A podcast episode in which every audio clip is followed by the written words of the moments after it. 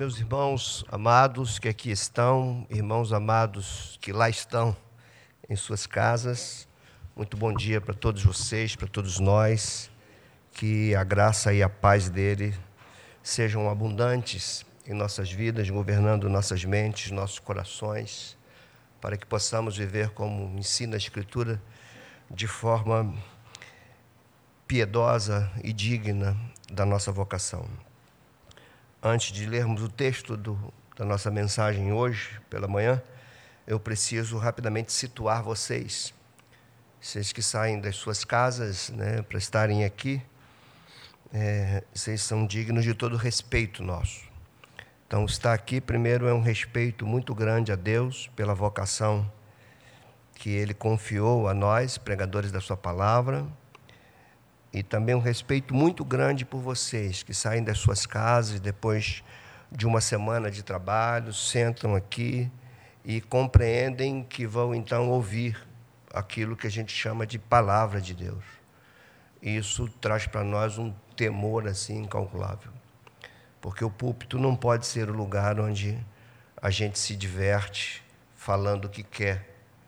Nem ele pode ser também um instrumento de, de domínio das pessoas. É preciso que haja muita fidelidade ao que está escrito ao texto, muito respeito ao Deus que nos chama, muito respeito aos irmãos que nos ouvem. E isso a gente leva como princípio ministerial desta igreja. Na semana passada nós terminamos uma série de 12 sermões, né? foi longo, três meses, desde o primeiro domingo de junho até o domingo passado. Nós falamos com base nos três primeiros capítulos de Apocalipse, porque são capítulos bem significativos para a igreja cristã, de um Cristo já ressurreto, né? já ressuscitado, se apresenta a João, e nesses três primeiros capítulos são recados bem diretos de Jesus para a sua igreja, para que depois do capítulo 4 em diante ele mande o recado para o mundo inteiro. Então, antes do Senhor falar ao mundo inteiro, ele fala à sua igreja. Antes de julgar o mundo, ele julga a sua igreja. Antes de repreender o mundo, ele repreende a sua igreja. E nós ficamos assim três meses, que eu considero terem sido meses extremamente importantes para a nossa vida, porque nós não entendemos o púlpito como algo de pregação aleatória. O púlpito ele precisa ser um instrumento que direciona a igreja e que forma na mente, na conduta da igreja, é, os pressupostos e os desdobramentos do que é o Evangelho. E ter, terminada essa série, a gente está começando outra hoje, e por isso a minha fala inicial aqui, antes de pregar, só para posicionar vocês. Que na verdade começa hoje, já é um preparo para o fim do ano. Porque nós vamos trabalhar aqui cinco sermões sobre o título né, da série, que é Prazer, Eu Sou o Evangelho.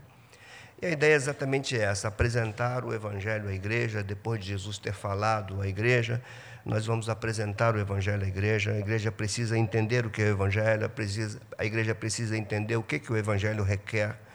A igreja precisa entender o âmago do Evangelho, o que é, e ela precisa aprender a ler o mundo por meio do Evangelho. Isso vai de hoje até o último domingo de setembro. Em outubro, na tradição cristã, nós lembramos da reforma protestante. E nós vamos, então, só para vocês pegarem o que está na minha cabeça, nós vamos falar cinco, cinco domingos sobre o Evangelho, e depois nós vamos falar quatro domingos em outubro sobre o legado da reforma para com o Evangelho.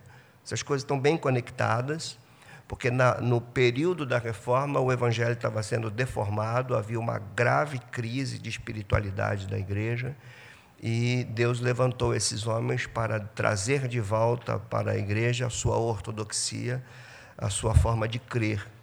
Então, o mês de outubro a gente vai tratar disso, é desdobramento desta série, e no mês de novembro nós vamos então usar esse púlpito para falar a razão da igreja existir. A igreja existe pelo Evangelho, para viver na verdade, outubro, para transmitir a verdade, novembro. Só para vocês terem ideia o que está na nossa cabeça. No último domingo de novembro, Aí nós começamos no calendário cristão aquilo que nós chamamos de ciclo do Natal. E o ciclo Natal começa com quatro domingos anteriores ao Natal, que nós chamamos de tempo do advento.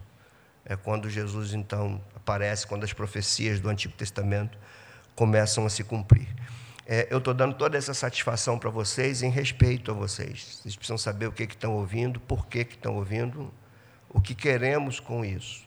Porque nós não estamos aqui para animar auditório, nós estamos aqui para pregar a palavra de Deus, formar consciência cristã e preparar a igreja para viver no mundo de maneira digna do Evangelho. Ok? Hoje eu começo uma série de cinco mensagens que tem o título Prazer, eu sou o Evangelho. E nesse primeiro momento eu queria que vocês abrissem a Bíblia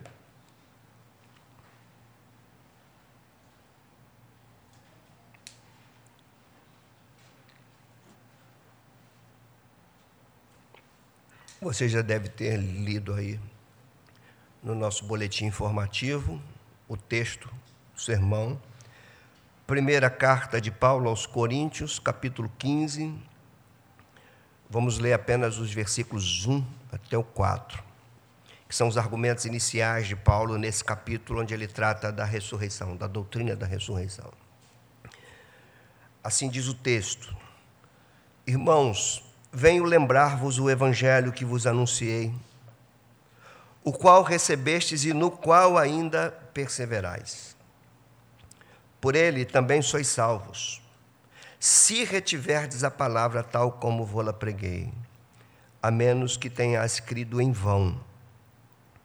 Antes de tudo, vos entreguei o que também recebi, que Cristo morreu pelos nossos pecados, segundo as Escrituras e que foi sepultado e ressuscitou ao terceiro dia, segundo as Escrituras. Ó Deus, diante de Ti, diante dos meus irmãos, curvado diante de Ti com o meu ser, diante da Tua palavra, em devoção, em temor, em reverência ao texto sagrado, à palavra imutável, inspirada por Ti, aos Teus apóstolos, entregue a nós pela ação do Teu Espírito, e aqui, Senhor, eu, como vocacionado para o santo ministério da palavra, suplico pela tua graça, pela tua ajuda, pela tua misericórdia, pela tua boa mão sobre mim, porque aqui é um pecador falando a pecadores. No entanto, pecador e pecadores redimidos pela tua infinita graça revelada em Jesus Cristo. Aqui estamos com nosso coração contrito e como filhos teus, discípulos de Jesus Cristo, nós te suplicamos, Deus Santo e Trino, fale conosco. Espírito Santo, quebranta o nosso coração. Venha destruir as fortalezas nossas. Caiam por terra os preconceitos, as pré-compreensões, os paradigmas e pressupostos que não vêm de ti e da tua verdade. Seja soberana a tua verdade. Seja livre a ação do teu espírito. Nós rogamos por esses que estão aqui, por tantos outros que estão em casa. Amém e amém. Irmãos, Paulo escreve essas palavras dentro de um contexto de instrução. Paulo está em Éfeso, quando escreve esta primeira carta aos Coríntios. E a razão dele escrever esta carta eram algumas informações que haviam chegado a ele, por cartas que ele recebeu e também pessoalmente.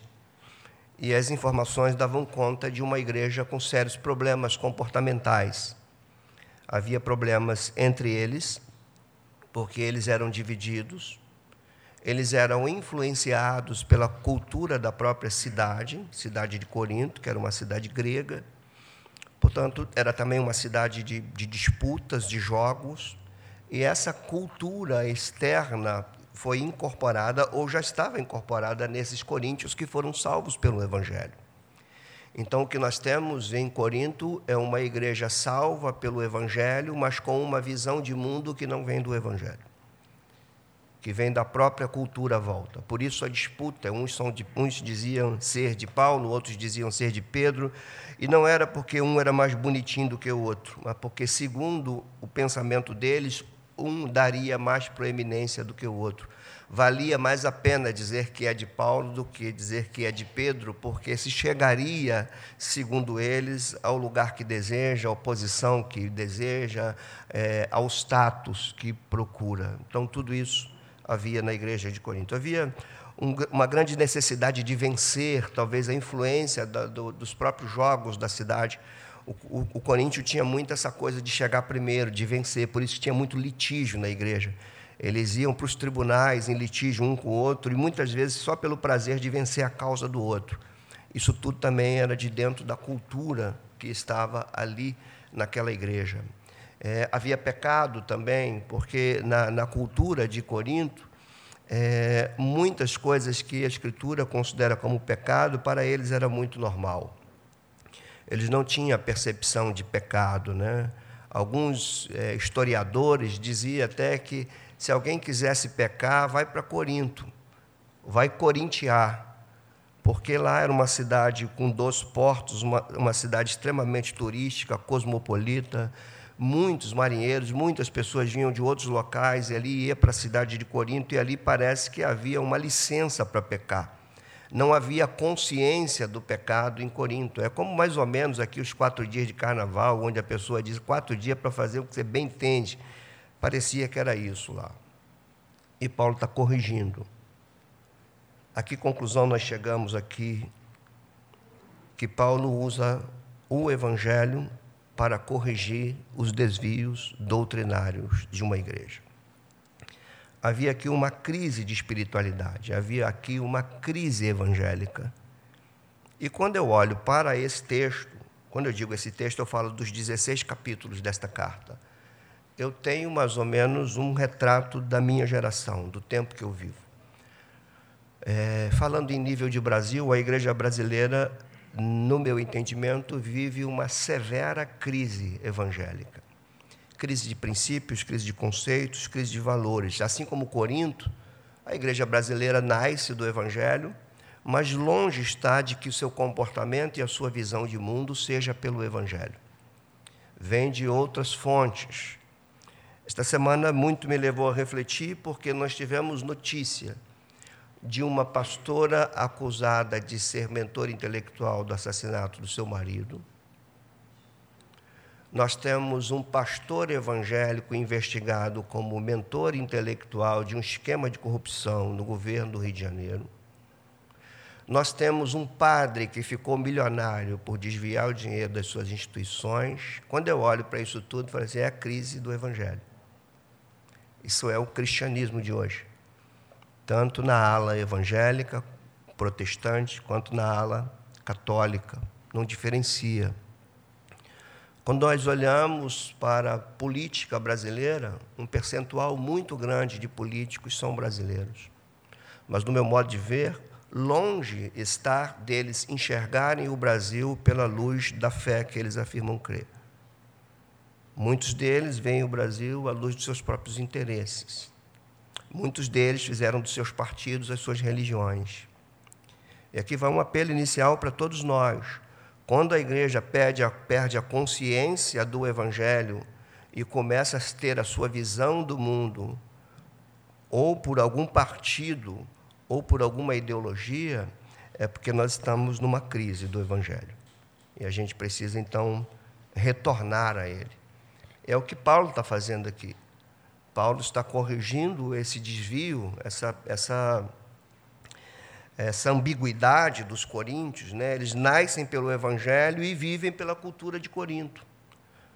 A igreja brasileira nasce pelo Evangelho e cada um vai viver por aquilo que acha, e isso dentro da igreja. Como nós somos chamados para pregar a palavra de Deus, e como a gente precisa fazer a leitura do nosso tempo à luz da Escritura, quando eu olho para esta carta, eu enxergo o meu Brasil. E enxergo a igreja brasileira nos nossos dias. Se você prestar atenção, o texto que nós abrimos, eu vou já já falar dele com mais, com mais detalhe.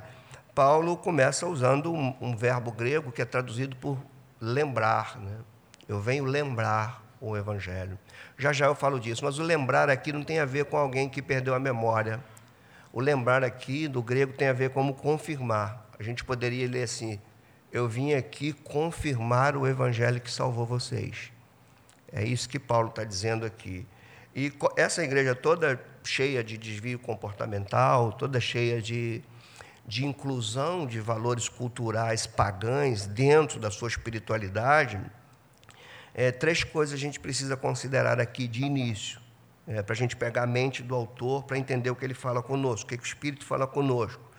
Paulo aqui é categórico, quando escreve essa carta, já sabedor dos desvios comportamentais dessa igreja ele é categórico em afirmar nesta carta que a mensagem que fez a igreja de Corinto surgir foi o Evangelho.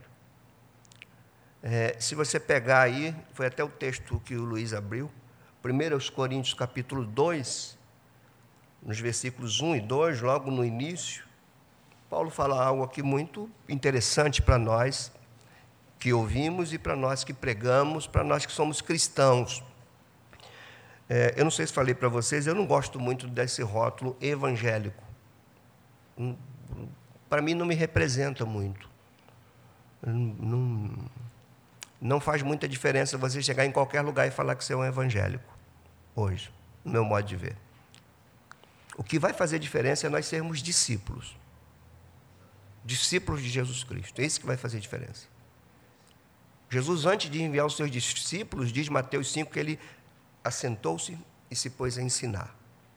Como se dissesse: vocês vão ser assim, porque sendo assim, vocês estarão me representando no mundo em que vocês vivem.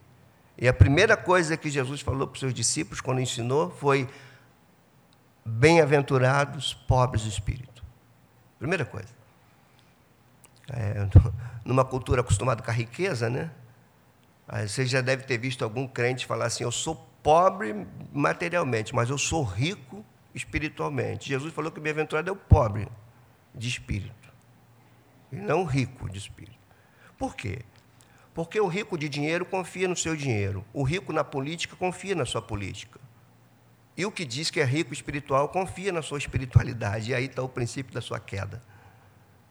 Nós não confiamos em nós mesmos, nós confiamos no Senhor. 1 Coríntios 2, Paulo vai dizer assim: Irmãos, preste atenção nas palavras dele. Quando eu vi, quando eu fui ter convosco, ele está lembrando o ingresso dele naquela cidade. Quando ele entra naquela cidade, isso está em Atos 18.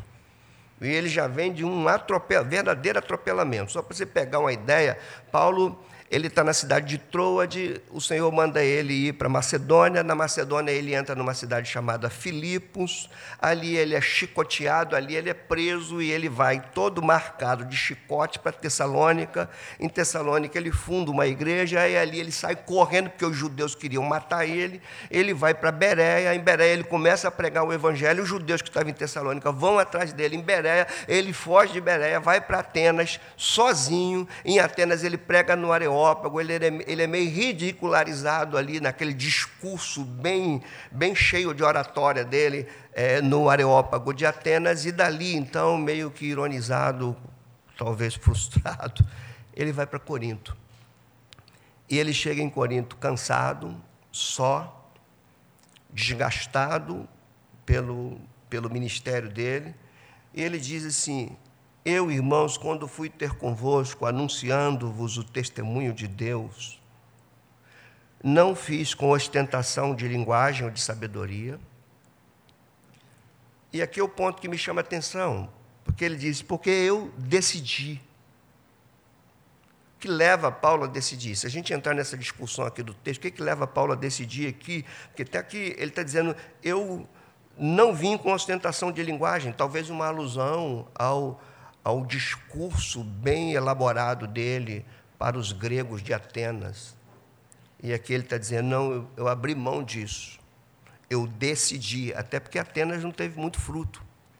Então, eu decidi, e aqui ele diz: nada saber entre vós, senão Jesus Cristo e este crucificado. Isso é o Evangelho. É o Evangelho do Jesus Cristo crucificado. Então, Paulo está dizendo aos coríntios, com cheios, cheios de desvios comportamentais, cheios de problemas, Paulo está corrigindo essa igreja, Paulo não está aqui é, acusando esta igreja, Paulo não está aqui destilando ira nesta igreja, Paulo está aqui corrigindo essa igreja, mostrando para eles qual a fonte do nascimento deles. O que foi que fez essa igreja surgir? E Paulo diz: foi Jesus Cristo e este crucificado. Estava na mente desse apóstolo. Nesta mesma carta, ele vai afirmar que o Evangelho, que ele não abre mão, que é o Cristo crucificado, ele admite, ele entende, ele fala que esse Evangelho que salva os coríntios, esse Evangelho que é do Cristo crucificado, ele causa escândalos aos de fora. Então reparem isso. Paulo está falando logo no início da carta, o evangelho que salvou causa escândalos para os de fora. Talvez os coríntios aqui, no afã de um diálogo com a sua sociedade, com a sua cultura, eles começam a abrir mão dos pontos fundamentais da sua fé para incorporar na sua prática o paganismo de Corinto. E isso, irmãos, está ocorrendo nos nossos dias.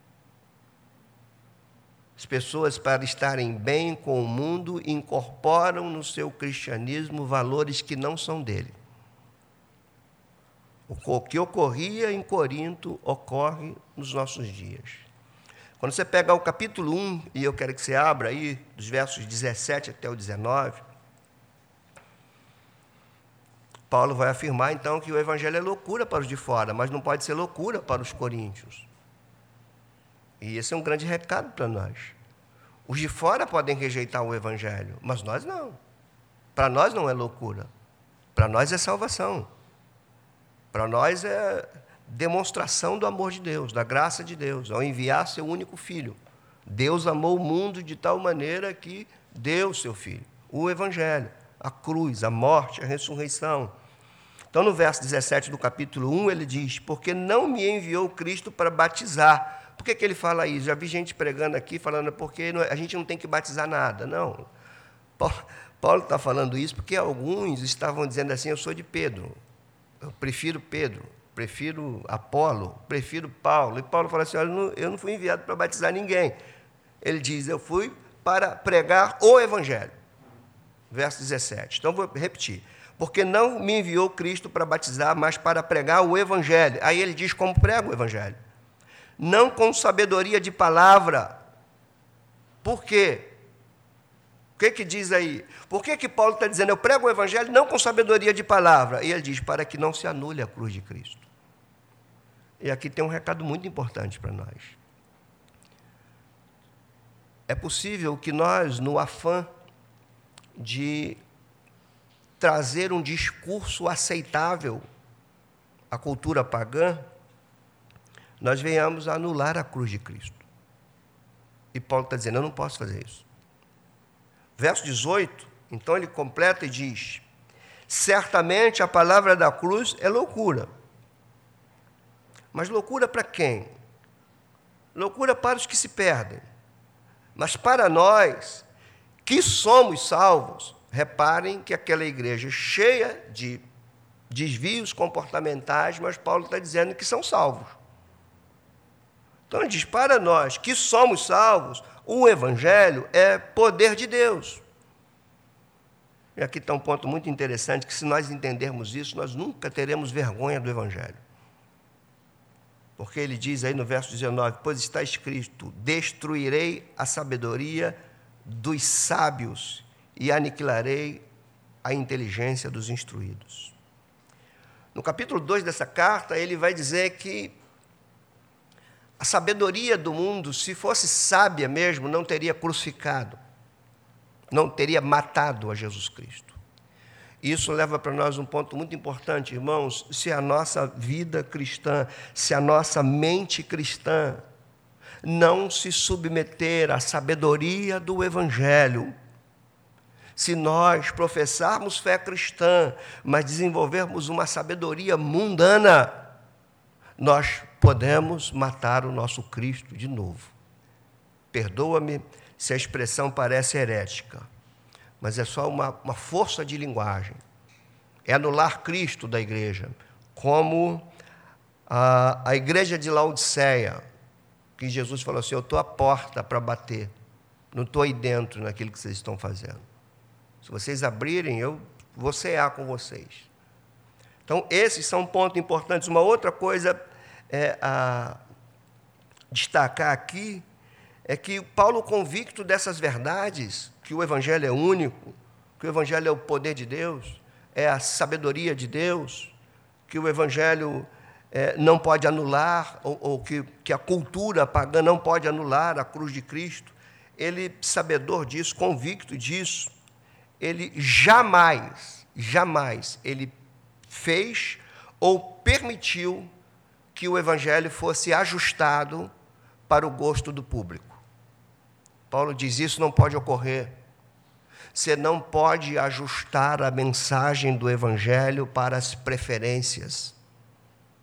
O evangelho é único, o evangelho é soberano, o Evangelho é imutável, o Evangelho é inegociável, o Evangelho é eterno, o Evangelho é perfeito. E em Corinto havia disputas também, além das disputas dentro dos próprios coríntios, havia disputas entre gregos e judeus em Corinto. E Paulo entendia o seguinte: os judeus eles não se eles não se familiarizavam, eles não se contentavam apenas com o evangelho, eles queriam sinais. E os gregos também não se contentavam com essa notícia, com esse, com, porque o evangelho é uma notícia, uma boa nova. Os gregos também não se contentavam com uma notícia de que alguém morreu, ressuscitou e a minha vida depende disso os gregos queriam sabedoria. E olha o que é que Paulo escreve aqui no capítulo 1, dos versículos 21 a 25. Ele diz: Visto como, na sabedoria de Deus, o mundo não o conheceu por sua própria sabedoria, aprove a Deus salvar os que creem pela loucura da pregação a pregação de quê? Do Evangelho. Porque o Evangelho, irmão, só um, um parêntese aqui. O Evangelho, por mais estranho que possa ser, o Evangelho não é algo para a gente viver. O Evangelho é algo para crer e, através de crer, somos capacitados a viver aquilo que ele nos possibilita. O Evangelho é uma notícia, é uma boa nova. O Evangelho, por assim dizer, não é algo para eu fazer, mas é algo que alguém fez por mim. O Evangelho é a obra de Jesus por mim, o Evangelho não é a minha obra por ele. É a obra dele por mim. E não tem outro meio para eu encontrar vida e salvação se não for por isso. Se eu acho que eu vou encontrar vida e salvação é, por aquilo que eu faço, eu estou anulando a cruz de Cristo porque não há nada que eu possa fazer que pudesse redimir a minha alma. Como diz o salmo, a redenção da alma é caríssima e ninguém pode pagar. Então, volta para o 21 aqui. Visto como na sabedoria de Deus o mundo não conheceu por sua própria sabedoria, aprova Deus salvar os que creem pela loucura da pregação. E aqui está, ou estão as disputas aqui, ó. Porque tanto os judeus pedem sinais, como os gregos buscam sabedoria. O que, que é isso? Eu preciso de mais alguma coisa. Não basta o Evangelho. Eu preciso de algo mais. Eu preciso de acrescentar algo. Isso fala aos nossos dias? Muito. Muito. Hoje, ontem, eu estava aqui numa palestra com os músicos e a gente, dentre umas coisas que a gente tocou, foram duas grandes vertentes é, do cristianismo de hoje que causam muito, muito danos à fé cristã. O primeiro é o misticismo dentro da fé, e o segundo é o intelectualismo. Parece que os dois estão aqui. O misticismo pede sinal e o intelectualismo pede sabedoria, que é a coisa entendível, tem que caber na minha razão, senão eu rejeito. Como é que eu vou acreditar num Criador que, cho que chora nos braços da criatura? É loucura. Como eu vou acreditar que o universo foi criado do nada? É loucura que sem o Evangelho, jamais eu vou acreditar nisso. Por quê? Porque sem o Evangelho, eu sou apenas um homem pecador, desviado de Deus, separado de Deus. É o Evangelho que me reconecta com Deus. É o Evangelho que me justifica diante de Deus. É o Evangelho que me reconcilia com Deus. Quando eu sou reconciliado com Deus, eu creio naquilo que a minha mente carnal jamais ia crer. Portanto, um dos pontos da crise de fé, de crise evangélica, crise de espiritualidade hoje, é porque parte considerável da igreja, para a parte considerável da igreja, o evangelho não basta. Tem que ter o evangelho e mais alguma coisa que me satisfaça. E aqui Paulo está dizendo: olha, os judeus buscam sinais, os gregos buscam sabedoria, mas olha o que ele diz no verso 23. Mas nós pregamos a Cristo crucificado. O que é pregar Cristo crucificado? É o Evangelho. É a morte e a ressurreição dele. Essa, isso é o que significa a expressão Cristo crucificado. Cristo vencedor. Cristo que consumou a sua obra, na sua morte e ressurreição. Então, repetindo o verso 23 mas nós pregamos a Cristo crucificado. E o que é esse Cristo crucificado? Ele diz: é escândalo para os judeus. Por que, é escândalo para os judeus? Porque eles querem ver alguma coisa. Eles querem sinais. E Jesus já havia repreendido eles. Né? Uma geração incrédula pede sinal. Nenhum sinal vai dar para vocês, senão do profeta Jonas, que apontava para ele. Essa essa ala aqui, para quem Paulo está falando, representa hoje cristãos evangélicos que a palavra não basta mais, ele tem que sentir alguma coisa, tem que arrepiar a pele, tem que ver anjo, tem que cair no espírito, tem que ter sinais. A crise do evangelho hoje também é caracterizada pela forma que se avalia o culto se avalia o culto não pela fidelidade da exposição da Escritura, mas se avalia o culto pelos números de manifestações que ocorreram no culto. Isso são aqueles que pedem sinais. E eles existem hoje. Mas depois diz, ele diz: os gregos buscam sabedoria. Esses fazem parte da ala, da ala evangélica, de que o evangelho não basta. Eu creio no evangelho, sim, naquilo que se fala, mas eu preciso de informações racionais que legitimam aquilo que eu creio. Esses são os intelectuais de plantão.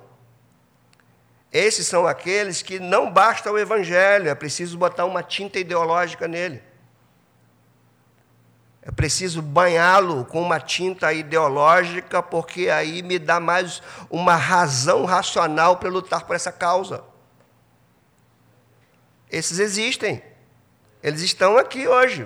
Por que, que a gente está aqui trazendo o evangelho para a igreja? Porque vocês correm perigo. Vocês correm perigo de abraçar ou a ala que busca coisa intelectual, e daí você mistura é, a fé com a academia. Não que essas coisas sejam indissociáveis. Mas quando a gente coloca os pressupostos da academia como elementos que vão ratificar a minha fé, eu estou indo no viés contrário. É a minha fé que vai me capacitar a estar no ambiente acadêmico. É ela, o que eu creio, porque ela me dá uma visão de mundo. Então, por isso pregar o Evangelho. Porque eu, como pastor, quero ver jovens na universidade, quero ver as pessoas nos seus trabalhos, desenvolvendo suas profissões, com uma visão cristã que parte do Evangelho. Uma igreja que saiba que são, somos o que somos por causa do Evangelho.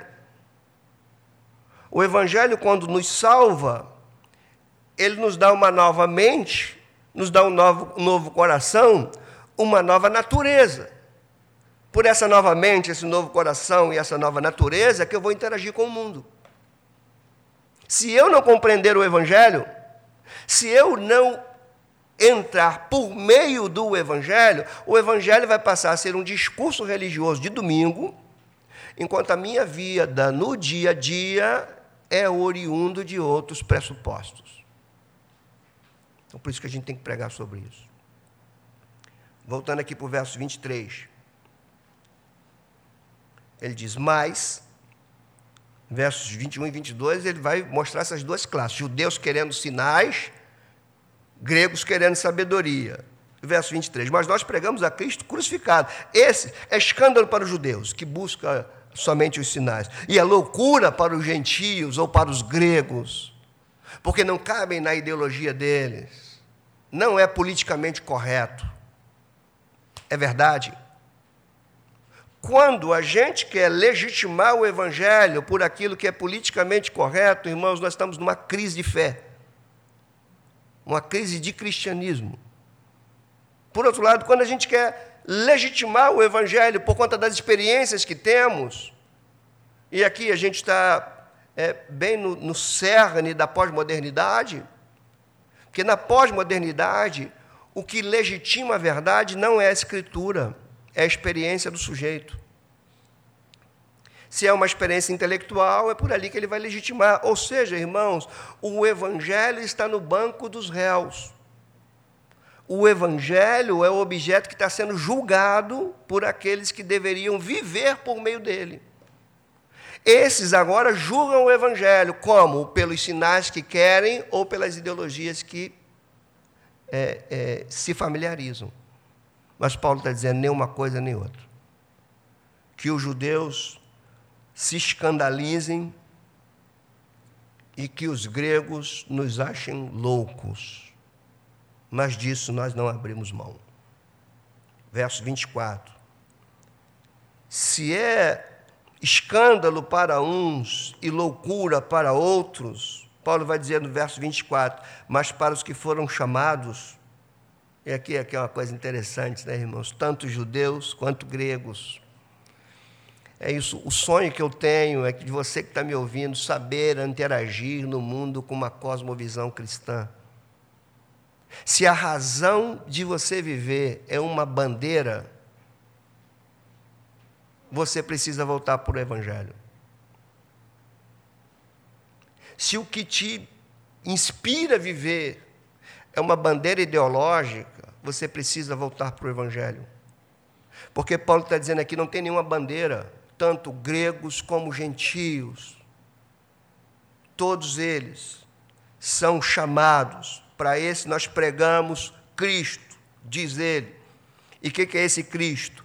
Poder de Deus, que os judeus queriam nos sinais, sabedoria de Deus, o que os gregos queriam no intelecto. Aonde encontra esse poder? Onde se encontra essa sabedoria? Na cruz. Que é loucura para os que se perdem. Mas loucura é, é, é mais poder de Deus para os que são chamados. No verso 25 ele diz: Porque a loucura de Deus é mais sábia do que a dos homens, e a fraqueza de Deus é mais forte do que os homens. Irmãos, isso nos leva a uma grande premissa. Grande sempre quando a cosmovisão cristã é dirigida mais pela cultura, mais pela experiência mística, do que pela escritura, sempre que isso acontece, esta igreja precisa urgentemente voltar para o Evangelho. E é isso que Paulo está fazendo com os coríntios. Ele está corrigindo tudo, voltando para o Evangelho. Foi assim que vocês viveram e é por esse evangelho que vocês devem viver. E isso cabe para nós hoje. Bom, tendo exposto essas coisas, eu queria então considerar algumas coisas do evangelho extraídas do, do texto que nós lemos inicial, 1 Coríntios 15, versículo de 1 a 4. Então fica com ele aberto aí, porque nós até agora nós fizemos uma consideração bem em volta do texto, do contexto, da cultura, fazendo suas é, suas conexões, seus links com os nossos dias para a gente entender a mensagem do Evangelho. E aqui a gente considera, eu vou considerar cinco coisas do Evangelho aqui, poderia ter muito mais. Mas a primeira que a gente entende aqui é quando Paulo corrige a igreja por meio do Evangelho a primeira consideração que tem que vir na nossa mente é que o Evangelho tem um legado eterno. O Evangelho não é algo que começa hoje e amanhã pode ser substituído por alguma coisa. Ele é um legado eterno. O que, que isso significa? Ele não é ajustável ele não pode ser adaptado ao gosto das pessoas da nossa época.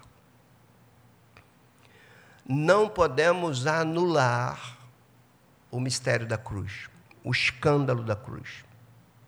A igreja deixa completamente de ser uma igreja autêntica quando ela deixa de lado a loucura da cruz. Quando os púlpitos viram espaço para motivações. Quando as pregações são bordões motivacionais para as pessoas, nós já deixamos de ser igreja. Porque a igreja nasce do Evangelho, deve viver por aquilo que o Evangelho a condiciona e deve viver para proclamar esse Evangelho. Daí você está entendendo, porque setembro, outubro, novembro. Setembro, o Evangelho. Outubro, como vivemos pelo Evangelho. Novembro, como anunciamos o Evangelho. Graças ao Senhor, irmãos, o Senhor está conosco. O Senhor está nos dirigindo. Da onde eu tiro isso no verso, nesses versos que nós lemos? Se você olhar o versículo 1, é aquele que eu já falei anteriormente, ele diz: Irmão, venho lembrar-vos o Evangelho. Reparem aqui, uma igreja com desvio comportamental, uma igreja com sérios problemas morais, uma igreja dividida, uma igreja que absorve a cultura pagã. Paulo está dizendo: sabe o que eu quero fazer? Mas eu quero lembrar de onde vocês surgiram. Eu quero que vocês tragam à memória a razão de vocês serem igreja. E vocês não são igreja porque adotam essa parte da filosofia grega. E vocês também não são igreja porque estão sentindo alguma coisa. Vocês são igreja por causa do Evangelho. Eu quero lembrar isso. Isso nos mostra que é um legado eterno. Significa que ele não é ajustável, ele não pode ser adaptado para o gosto do ouvinte. Ele prossegue e diz: sobre esse evangelho, o qual recebestes e que ainda perseverais. Se vocês ainda estão em pé é por causa do evangelho. Vocês nascem no evangelho e estão em pé por causa do evangelho. No verso 3, na primeira parte, você vai ver esse conceito se repetindo da, do, do, legado eterno, porque ele diz assim: Antes de tudo vos entreguei o que também recebi. O que, que ele está dizendo? Eu não boli, eu não troquei, eu não mexi, eu não adaptei. Do jeito que eu recebi, eu entreguei. O que, que isso tem a ver conosco? Nós também temos que entregar da mesma forma. Nós não podemos ajustá-lo mais. Se você entende que o Evangelho é a solução para o mundo, e se a igreja começa a ajustar o evangelho, descaracterizar o evangelho, é porque a igreja não ama o mundo. O amor, o nosso amor pela sociedade, pelo mundo, pelas pessoas, não consiste em ajustar o Evangelho ao, à aprovação dos ouvidos dele. A nossa prova de amor a uma sociedade caída é ser fiel ao Evangelho. Deus amou o mundo de tal maneira que deu o Evangelho. Como é que nós vamos dizer que amamos as pessoas? Ah, eu, eu, me importo com os negros, eu me importo com os brancos, eu me importo com os pobres. Se nós nos importamos com isso tudo, nós temos que pregar o Evangelho. Porque, ah, mas só o Evangelho, só o Evangelho basta para salvar. E por meio do Evangelho eles vão aprender a viver, viver respeitando os outros. Se nós quiséssemos, irmãos, por isso que a Escritura vai nos ensinar que nós nunca teremos um mundo perfeito. Um mundo perfeito só na consumação de todas as coisas. Mas enquanto aqui estamos, o que, é que Jesus falou? Vocês são sal, vocês são luz. O que é ser sal e ser luz? É fazer diferença sem atrair holofotes. Você faz diferença, não precisa quebrar vidraça para fazer diferença. Você é luz, você é sal. Aonde você for, você expressa Jesus Cristo de Nazaré na tua vida. Como ele vê as pessoas, como ele vê o indivíduo, como ele vê o ser humano. Somos nós os representantes dele. Nós nascemos pelo Evangelho. O que é o Evangelho? A morte e a ressurreição dele. Então, esse é o primeiro ponto. O Evangelho é um legado eterno. E hoje, a crise moral, a crise política. Eu estava lendo um dia desse, parece que 30% dos policiais brasileiros são evangélicos. Deveria ser um pouquinho suficiente para não ter corrupção mais na polícia. Por quê? Por que, que temos uma bancada evangélica e uma corrupção endêmica? Entranhada. É como vírus. A gente convive com vírus, a gente também convive com a corrupção. É endêmico. Se a igreja conhecesse o Evangelho, se de fato a igreja de hoje vivesse por aquilo que a salvou, talvez a gente não teria um mundo perfeito mas a gente teria uma representatividade de Cristo mais significativa. E nós não temos. Até porque, irmãos, a gente vê hoje, eu vejo isso com tristeza, as brigas nas redes sociais, elas não partem da base do Evangelho, partem da base das suas preferências políticas. Eu tenho medo da igreja evangélica deixar de ser cristã para ser bolsonarista. Ao invés de acreditar no cânon bíblico, canoniza o homem. Quando a igreja evangélica, e aqui é um espaço, tá? Porque a gente está pregando, a gente também está ensinando. Quando a igreja evangélica não tiver mais capacidade de julgar o certo e o errado, tendo tudo como certo só porque saiu da boca do fulano, ela está canonizando esse fulano e está canonizando o que ele fala. E a verdade para o cristão não está na cabeça de um presidente, está na escritura. Ou a gente entende isso, irmãos, ou a gente vai desonrar o Evangelho. Eu vejo hoje, e eu critiquei aqui, aqueles que iam para a rua brigar por conta de suas ideologias, muitas delas é, esquerdistas.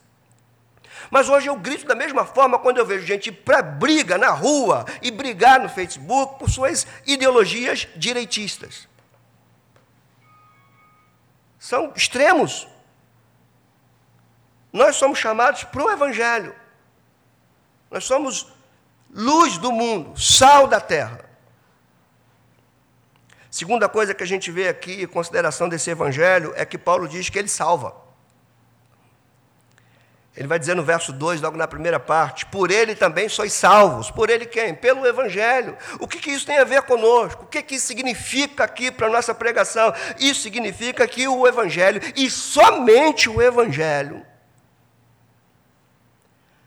pode atingir o ponto principal da necessidade humana. A maior necessidade do ser humano é a sua reconciliação com Deus. O maior problema do ser humano é a sua natureza tomada pelo pecado. Por isso que você nunca vai poder acreditar que um homem vai trazer a solução para o país, porque ele é pecador, como nós somos. Quando ele diz por ele também sois salvos, o texto está nos ensinando e ensinando aos coríntios, lá para quem escreve, ele está dizendo: olha, só o Evangelho pode resolver a principal necessidade humana. As preferências de vocês não, não resolvem. Somente o Evangelho. Ele diz que esse evangelho salva e esse evangelho mantém salvo. Quando ele diz na parte B do verso 2, ele diz: Se retiverdes a palavras tal como vou-la preguei. Reparem, o evangelho não pode ser alterado porque corre em risco, coloca em risco a natureza da nossa salvação. Eu não tenho dúvida nenhuma, se a igreja nasce pelo evangelho, a grande questão aqui que se a igreja não conhece o Evangelho, o que, que ela prega? Ela prega outra coisa que não é o Evangelho. Então, se as pessoas se convertem por outra coisa que não é o Evangelho, a gente tem uma igreja produzindo falsas conversões. O que, que essas falsas conversões vão produzir? A multiplicação dos evangélicos e o abandono do reino de Deus. É simples de entender. A gente precisa entender isso. Eu não estou aqui tagarelando com vocês. Eu estou expondo a Escritura. A terceira coisa que a gente entende aqui do Evangelho, a terceira, o terceiro princípio, a terceira consideração, é que o Evangelho, ele envolve a morte de Cristo. Porque quando chega no verso 3, se você entender bem o, o texto, ele vai dizer, ele começa no verso 1 dizendo: Eu venho lembrar o evangelho que eu anunciei. E no verso 3 ele diz: Eu anunciei o que também recebi. E ele vai dizer então o que que ele anunciou? E o que que ele anunciou é o evangelho. E a primeira coisa que ele faz é que Cristo morreu pelos nossos pecados, segundo as escrituras. Então, qual é a, a, a consideração, a terceira consideração que a gente faz sobre o evangelho? É que não há evangelho sem a morte de Cristo. Morte substitutiva. E a igreja está perdendo esta mensagem. A igreja não está mais pregando um Cristo que morreu e não foi uma morte comum, ele morreu pelos nossos pecados. Porque que Cristo morreu, todo mundo sabe, até quem não é crente. Se você chegar para uma comunidade de ateus, e falar assim: Cristo morreu.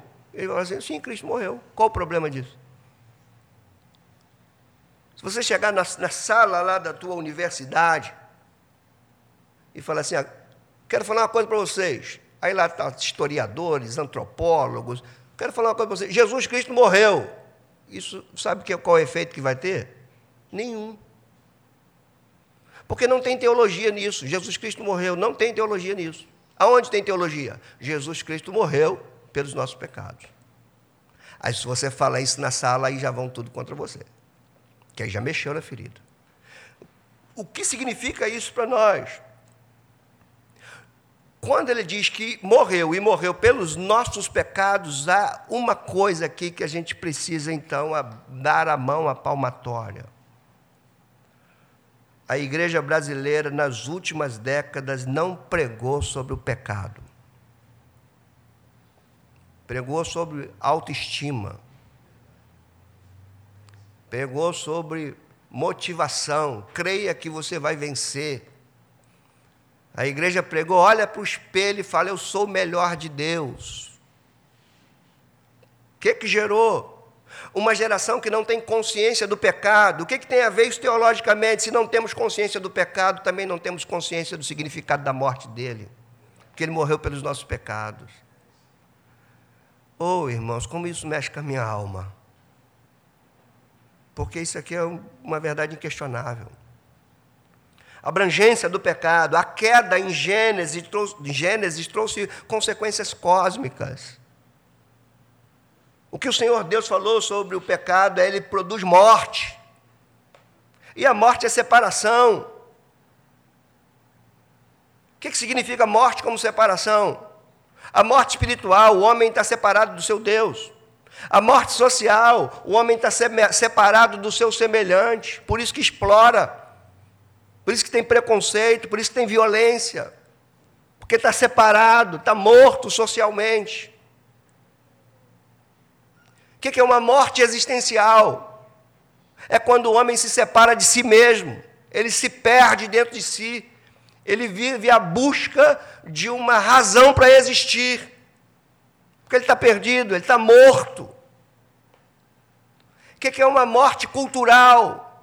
Quando você se relaciona com tudo que Deus criou, não para honrar Deus, para adorar a criação, para explorar a criação. O que é isso? É morte. Por que, que Jesus morreu? Por conta do pecado que trouxe a morte. Jesus venceu a morte com a morte, porque ele traz sua vida de volta de dentro do seio da morte. E disso nasce a igreja, a igreja de Corinto, para quem Paulo está escrevendo, e nós hoje. O pecado afetou todas as dimensões da natureza humana. O homem continua inteligente, mas sua inteligência não honra mais seu Criador. O homem é capaz, da sua inteligência, mobilizar um Brasil inteiro para ir contra o seu Deus. O homem é inteligente e é capaz de usar a inteligência que ele deu para criar uma arma de capacidade de destruição incalculável. Por quê? Porque está morto. Morto em quê? Em pecado. Por que, que Jesus veio? Para morrer. Morrer por quê? Por aquilo que nos separava. Jesus morreu por aquilo que nos separava. Jesus morreu pelos nossos pecados. Jesus morreu por aquilo que separava nós de Deus, nós de nós mesmos, nós conosco, nós com tudo à nossa volta. Qual é a solução para a humanidade? O Evangelho. Qual é o povo que pode anunciar isso? A igreja. E se a igreja se perder no Evangelho? O sal se tornou insípido. Para que, que serve? Para ser pisado pelos homens.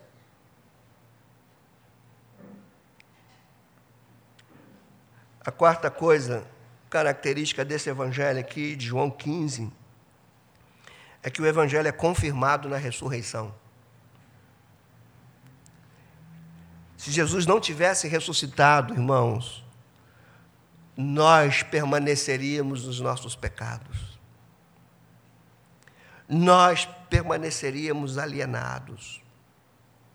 Quero muito que você saia daqui nessa primeira mensagem com uma convicção plena de que você é um cristão nascido pelo Evangelho e que dentro de você, se você compreender a tua fé, você é a resposta para as pessoas que estão à sua volta. Se a igreja conhece o Evangelho e vive por aquilo que o Evangelho propõe, essa igreja é voz, essa igreja é resposta, essa igreja não vai ficar confinada em quatro paredes, por onde ela andar, ela vai expressar o seu Senhor, ela vai exalar o perfume dele, porque é a imagem. Só pelo Evangelho. Quando eu digo que ele é confirmado pela ressurreição, é que a ressurreição nos ensina duas coisas. Primeiro, que os nossos pecados de fato foram perdoados. Porque a ressurreição é como se o pai olhasse, batesse o martelo, está aprovado. Porque o que foi a morte? Foi um sacrifício. E qual é a prova que o sacrifício foi aceito? Alguém sair vivo de dentro do Santo dos Santos. Jesus saiu vivo de lá sacrifício dele foi aceito. E não seria repetido no outro ano, como eram os judeus no Antigo Testamento. Agora é eterno.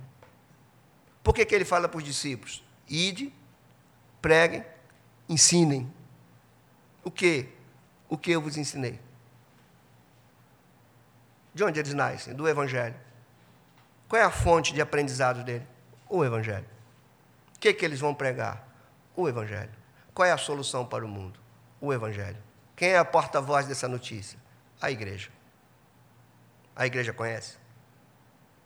A igreja sabe o que é. Paulo vai dizer que ele se entregou pelas nossas transgressões e ressuscitou para a nossa justificação. Tem notícia melhor do que essa. Irmãos, olha, aquilo que nós cremos é o que vai dirigir nossa ética. A ética é derivada da teologia, quando a gente fala de cristianismo. Uma boa compreensão da verdade vai nos levar a uma boa ética, que honra o Senhor. E a última característica do Evangelho nesses quatro versículos é que o Evangelho só pode ser entendido pela Escritura. Paulo repete duas vezes, segundo as Escrituras, segundo as Escrituras, segundo as Escrituras. Um dos problemas da igreja hoje é querer entender a fé sem a Escritura. Querer entender sua salvação sem a Escritura, querer entender sua missão sem a Escritura. Você que está me ouvindo, você não vai a lugar nenhum sem a Escritura, você não vai entender o mundo sem a Escritura. Você não vai honrar Deus sem a Escritura. Jesus fala para dois discípulos que estavam tristes a caminho de uma aldeia chamada Emaús, ele diz assim: Porventura não convinha que o Cristo padecesse, ó, morte, e entrasse na sua glória, ressurreição. O que, que é isso? Evangelho. Jesus falando para esses dois discípulos, diz no verso 27 do capítulo 24 de Lucas. E começando por Moisés discorrendo por todos os profetas, expunha-lhes o que a seu respeito constava em todas as Escrituras. Não se pode compreender o Evangelho fora das Escrituras. Não se pode conhecer Cristo fora das Escrituras. Ele diz: as Escrituras testificam de mim. Para a gente finalizar, irmãos, eu quero concluir com alguns pontos aqui. Não há como a igreja desfrutar de saúde espiritual sem a compreensão do Evangelho. E, no meu modo de ver, essa é a maior crise da igreja. A maior crise da igreja está longe de ser econômica. A maior crise da igreja não está no seu patrimônio ou falta dele. A maior crise da igreja está na ignorância acerca do Evangelho.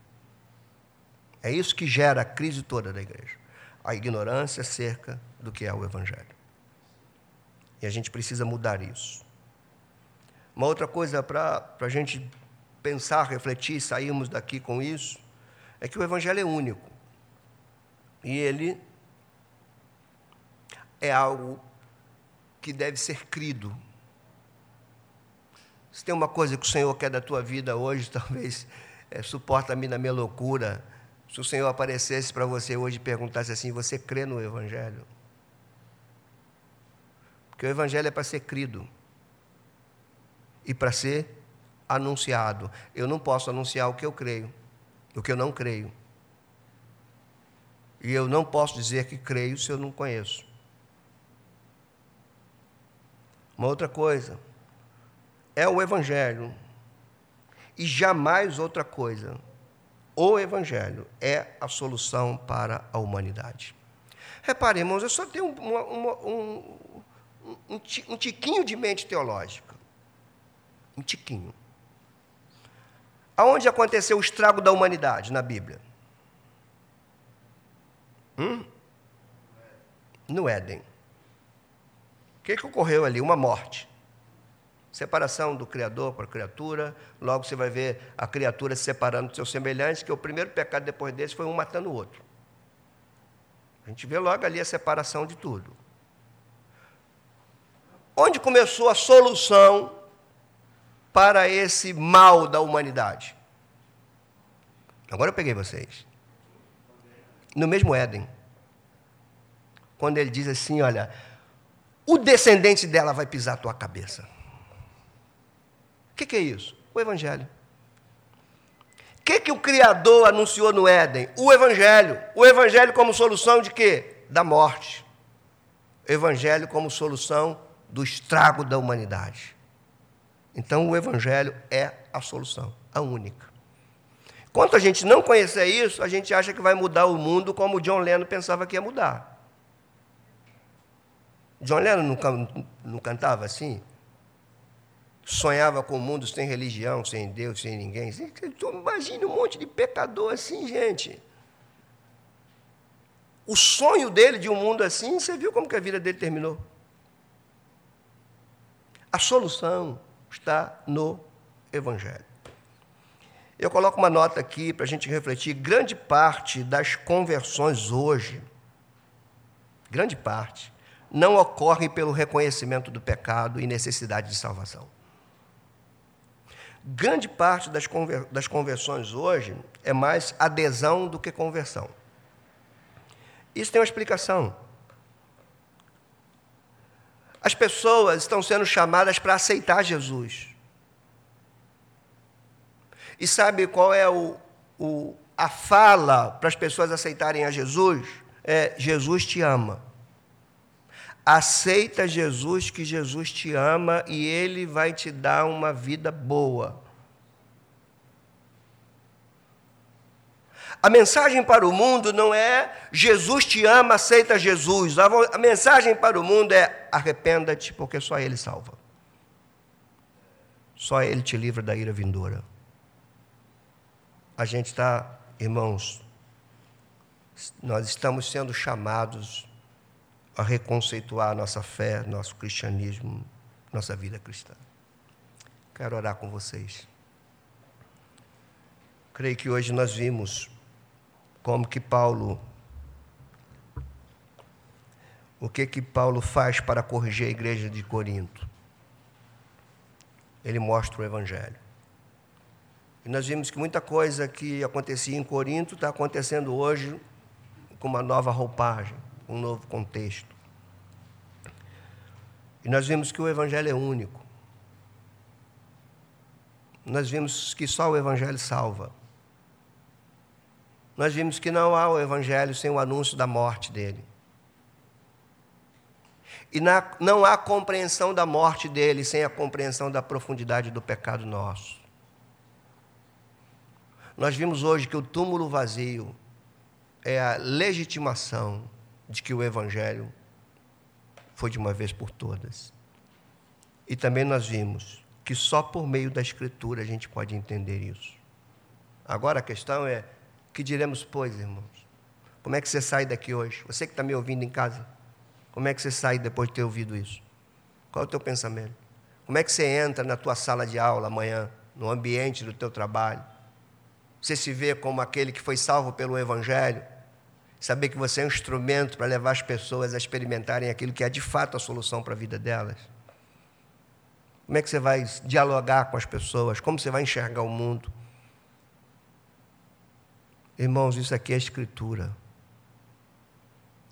Senhor meu Deus, nosso coração se quebranta, nosso coração se desmancha.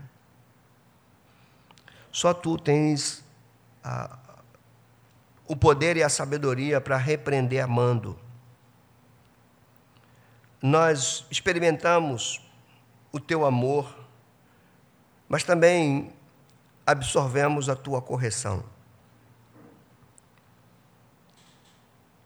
Que saiamos daqui entendendo que sem o Evangelho nada somos. E sem pregar o Evangelho também não temos razão de existir como igreja. Senhor, livra-nos das disputas, livra-nos das divisões, livra-nos de preferências mundanas que dividem a tua igreja. O que separa é o pecado, o que une é a cruz. Então, que nós estejamos unidos uns com os outros pelo Evangelho e não pelas nossas preferências. Senhor, nós levantamos a voz aqui para repreender a obra do diabo, que da mesma forma que seduziu os nossos primeiros pais para se separarem de Deus, se separarem uns dos outros, da mesma maneira, essa astuta serpente ainda hoje faz isso. Porque ao tirar o Evangelho, nos separa de Ti, Senhor. Ao tirar o Evangelho, também nos divide, nos separa um do outro. Então, Senhor, olha com teu olhar de misericórdia para esta pequena igreja. E ajuda-nos a entender corresponder e proclamar a solução para o mundo, que é o Evangelho. Fortaleça o caído. Traga ânimo àquele que tem visto tanto obstáculo que diz como o mundo muda, como as pessoas vão mudar. Saiam pessoas daqui hoje dispostas a, a se reavivarem na fé dispostas a retomarem a razão de ser igreja, de ser cristão, de ser membro de uma igreja, de ser chamado por ti pela cruz. Restaura-nos, Senhor Deus. Restaura-nos. Leva-nos, Senhor, a sermos atraídos pela cruz. Confessamos nossas arrogâncias, confessamos nossas altivezes, porque às vezes, Senhor, nós não nos achamos pecadores. Como vamos reconhecer o valor da tua morte se não reconhecermos a profundidade do nosso pecado? Tenha misericórdia de nós, Senhor. Que esta palavra, ouvida por esses irmãos aqui, ouvida por tantos que estão em casa, ouvidos por tantos outros, Senhor, que palavras como essa possam voltar a ser pregadas nos púlpitos da tua igreja. Assim nós oramos, te agradecemos, Senhor, em nome de Jesus. Amém. Irmãos, foi o primeiro. Esse foi o primeiro sermão falando do Evangelho. Semana que vem nós vamos tratar do Evangelho, e eu quero que vocês já pensem nisso. Nós vamos tratar do Evangelho como aquilo que faz conexão, como aquilo que promove conversão e uma conversão para o reino. A gente vai ver isso domingo que vem. Tá? Eu peço que ore por nós. Amanhã vai ter a mensagem para vocês por volta das seis horas, desdobramento desta palavra de hoje. Na quarta-feira, a mesma coisa. Os títulos estão aí no boletim de tudo que você vai ouvir durante a semana. E no próprio próximo domingo, eu já estou falando aqui agora. Tá bom? Nós vamos agradecer a Deus pela vida da irmã Ione. A irmã Ione não veio, não, né?